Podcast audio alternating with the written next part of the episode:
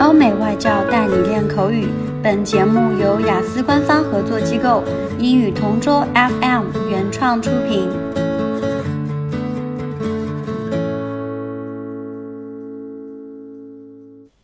Describe a picture or photograph you like in your room. Pondering this awesome topic, what enters my mind first is my favorite picture displayed in my room. It's my university graduation picture.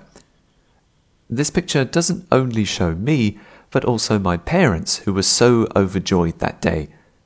In the picture, I'm wearing my black and blue academic gown and graduation cap. My father is in his black suit, while my mother is wearing an elegant purple dress. All of us have big smiles in that picture.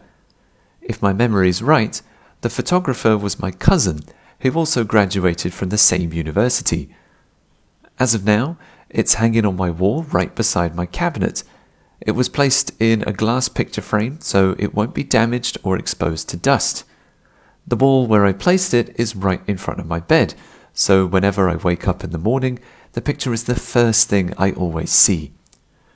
As to how I got it, my aunt printed it and gave it to us. She was the mother of my cousin who took our picture. Two days after our graduation, my aunt delivered it immediately to us. When I received it, I was really on cloud nine. I was so thankful to my cousin and, of course, to my aunt who voluntarily delivered it to us. My graduation picture is indeed my favorite because it symbolizes the hard work and faith I had during my college life.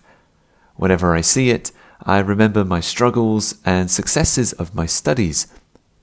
Aside from that, the picture also stands for the endless love and support my parents have given me. Without them, I wouldn't have survived, passed, or even graduated from my college.